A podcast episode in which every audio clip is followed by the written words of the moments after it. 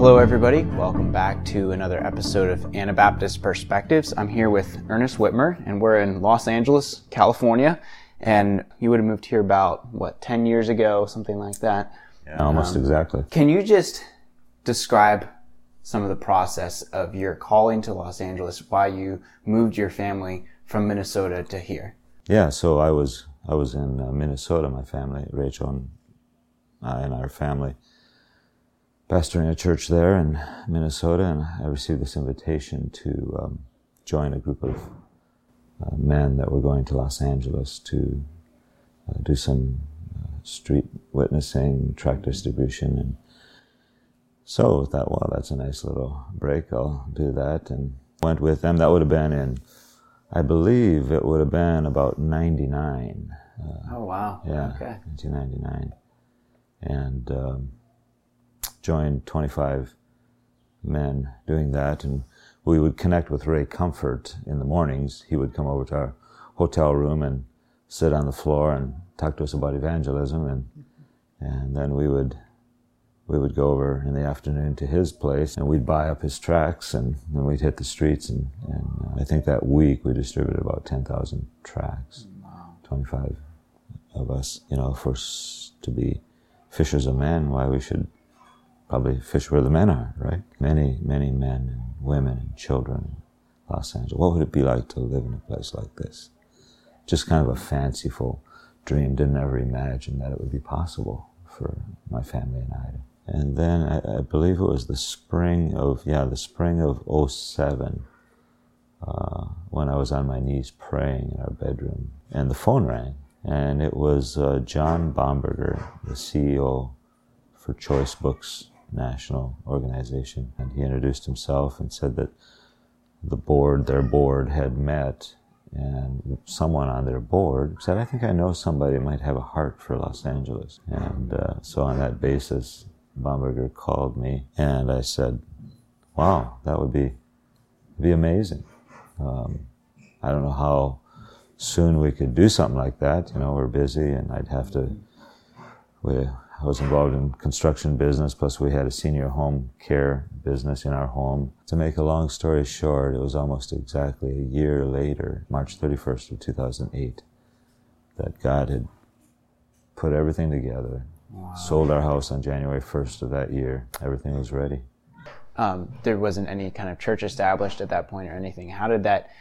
Kind of walk through some of that process of getting a church started here, and where is that at today? How how has it grown, and what's the impact today? We were here for three years without any additional teammate uh, families or um, Wow. staff around us. So it was it was a bit of a lonely time, especially for Rachel and for for our family, for my boys and, and our girls. We didn't initially start doing the house church thing. We we kind of visited some churches around. Eventually, we just started doing um, having Bible studies and fellowship times, worship times in our living room. Soon had a gathering of oh, there would often be 30 or 40. One of the first years, we were contacted by a church in Mississippi whether we would be interested in them coming out and doing a vacation Bible school with us. I remember telling uh, Jim Schrock uh, from Mississippi at the time that, you know, I don't personally really have a heart for children ministries. Uh, I love my own five kids and have a, certainly have a heart for them, but that that re- wasn't really my passion. My my passion is more men, uh, marriages, families, that kind of thing. But I said, if you want to come and put it on, we will certainly accommodate you. And and they did that. They did a one week of, of vacation Bible school with us. And then after that year, my oldest son, our oldest son, Marcel, came to me and he says, you know, Dad, I. I think we could do that ourselves. Basically, on his, his initiative, he rallied his friends from SMBI days, and the next thing we knew, we had 25, 30 young people um, joining us the next year for our first two week period of EBC, Evening Bible Camps. Kids ministry wasn't really my passion, but that's what God used to really spearhead and bring us into contact with our community. And it's out of that that we learned to know Jose and Ana Sanchez and their family. Andrea and Richard and Vanessa. And uh, eventually they began to attend our fellowship. As you know, at this point, Jose is one of our pastors. Jared and Carmen joined us in 11, and he had this dream of a thrift store. And so two years ago, he spearheaded the effort to get the thrift store going. And within six months, I believe it was, we were we were uh, in the black. It's been growing every uh, ever since. I, I, said that to say this: that then a year ago, about a year ago, uh, one of the managers there, Andrew Miller, just had this vision for starting a church in the thrift store. I think it was June or July of last year, eventually, when we they had their first service. I, I, was a part of that first service, I believe. And, and let me just say about thrift store, too. Jared has maybe mentioned this to you, but it's become not just a place of of transaction, but mm-hmm. but just a connection with the community, and that was really his heart, and and yeah. he, he did very well at spreading that passion among the staff there, and it's become a place where the community just loves to come in and, and just enjoy the atmosphere. That's so interesting because some of the people we were talking to at the thrift store, they were just talking, oh, it's just amazing when, when we come in here just the good vibes, the good feel, and we're like, uh huh, yeah, that's the Holy Spirit, yeah, you know, and it's right, yeah. and, and it's crazy, you know, it's amazing. They can feel that when they walk through the door. This is kind of broad, but where would you like to see all of this in five years? I mean, you, you talked about how you came and it was just your family for the first while, and now it's grown to where you have two churches and all these different ministries. Clearly, God has blessed this. Where would you like to see this go? I always hate that question when people ask mm-hmm. me. At the same time, I love it because there's a very simple answer, and that is I want it exactly where God wants it. You know, I think sometimes we can get busy with all of our imagining and dreaming and planning and strategy. Ten years ago, I would have found it hard to imagine everything that God is doing here. I really would have. What's something for for our audience that if they're interested in either moving to LA or getting into urban ministry or just moving to the city, what's some practical advice you can give them? Pray. Uh, get on your knees and pray. Develop who you are. Ministry is is not so much about doing, it's about being. Upper your level of emotional health and learn how to work with people resolve problems, come as a healthy person. That's the best thing you can do to prepare. And and I, I am I'm, I'm guessing you're pretty passionate about urban ministry. Like why specifically outreach in the cities versus something else? To me, it's pretty obvious. It's where the people are. the church is made up of people. Uh, if you're going to be fishers of men, you need to fish where the men and women and children are. And, and ministry is not necessarily about, oh, okay, so I'm going to clock out of my job at five o'clock in the evening and then I'll go do ministry. No, no. Ministry is who you are. You know, if I walk across this room with a cup of coffee and you bump into me, what's going to spill out? Lemonade? No, it's going to be coffee, whatever's in there. And it's in the context of who we are that God's life becomes alive and meaningful to those around us. And people are going to see that a lot more in an urban environment, I'm guessing, because there's just people. I mean, as y'all can probably hear filming this, there's noise from outside. There are people banging on something. There was people walking like right here, like through your courtyard. There was kids playing just right over there. There's people just everywhere. As a general rule, the Anabaptists have been much more of rural type people. So I'm guessing that was a pretty big switch for you. I'm- you know, it wasn't. It really wasn't that big of a deal for my really? family and I, because we were already living in the city of International Falls, Minnesota, ah. and we were there for a reason, the same reason. We really don't do.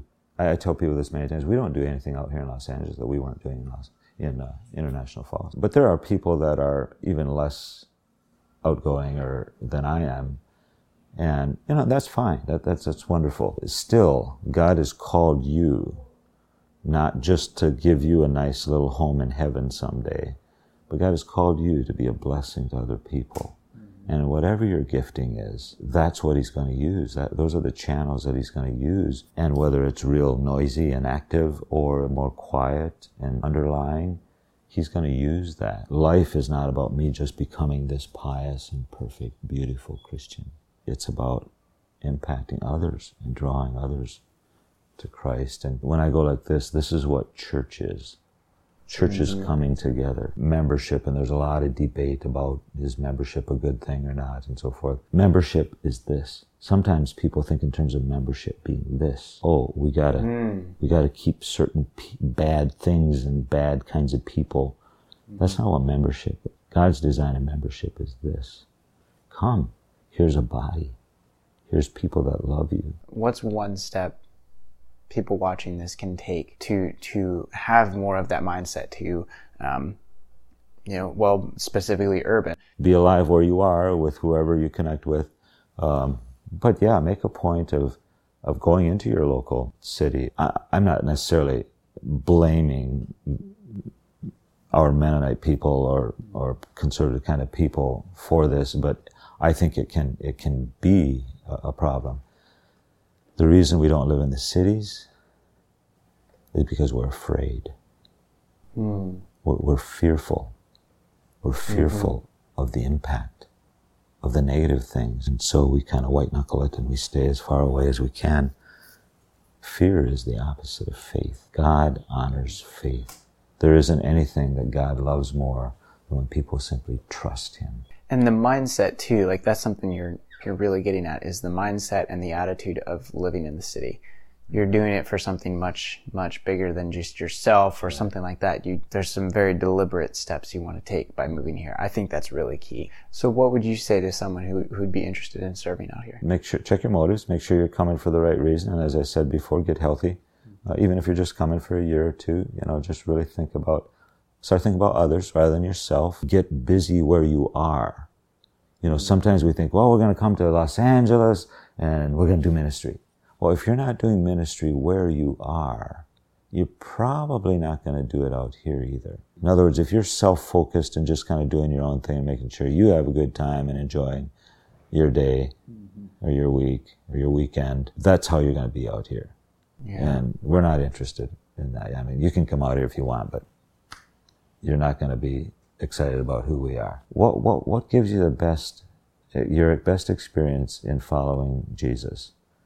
Uh, what really uh, lights your flame? You know, what, what really creates that bosom enthusiasm for you? Because whatever it is, is, is a gift from God. And He wants to develop that. It may not be there may be nobody else in the world that's doing exactly what you're doing in, in the way you're imagining it or whatever. But just, just follow your dream. Uh, let, let God be your passion and then just follow that passion. There will be some people that will understand it and maybe even get excited about it. There may be other people that shake their head and say, what? You know, mm-hmm. you can do that with your life? God will steer you. He'll tweak your vision. So, you know, don't be upset by that. Just allow those influences to, to tweak where you're going. God can't steer a parked vehicle. You have to get going. You have to step out and get mm-hmm. moving. And then He will steer you. And He'll use people to steer you. Obviously, you can't just be a people pleaser and, oh, sure, I'll do that. Oh, I'll do this. You, you have to know who you are. And you have to have your own passion and vision. Wow. Well, thank you, everyone, for listening in on, on this episode. You have been listening to Anabaptist Perspectives. For more information about us or to read our blog, visit our website at anabaptistperspectives.org. Most of the conversations that you hear on this podcast are also available in video form. To find these videos, visit anabaptistperspectives.org or search for us on YouTube or Facebook. Though Anabaptist Perspectives is organized in cooperation with Wellspring Mennonite Church, Wellspring Mennonite Church does not endorse all views that are expressed in this podcast. We love to hear your feedback, so let us know what you think by sending us a message or by leaving a review wherever you get your podcasts.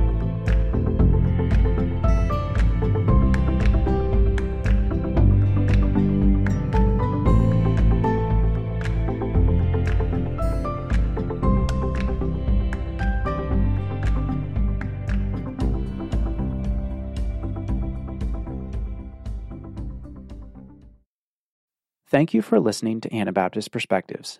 Your listening and sharing this with friends helps more people find our episodes.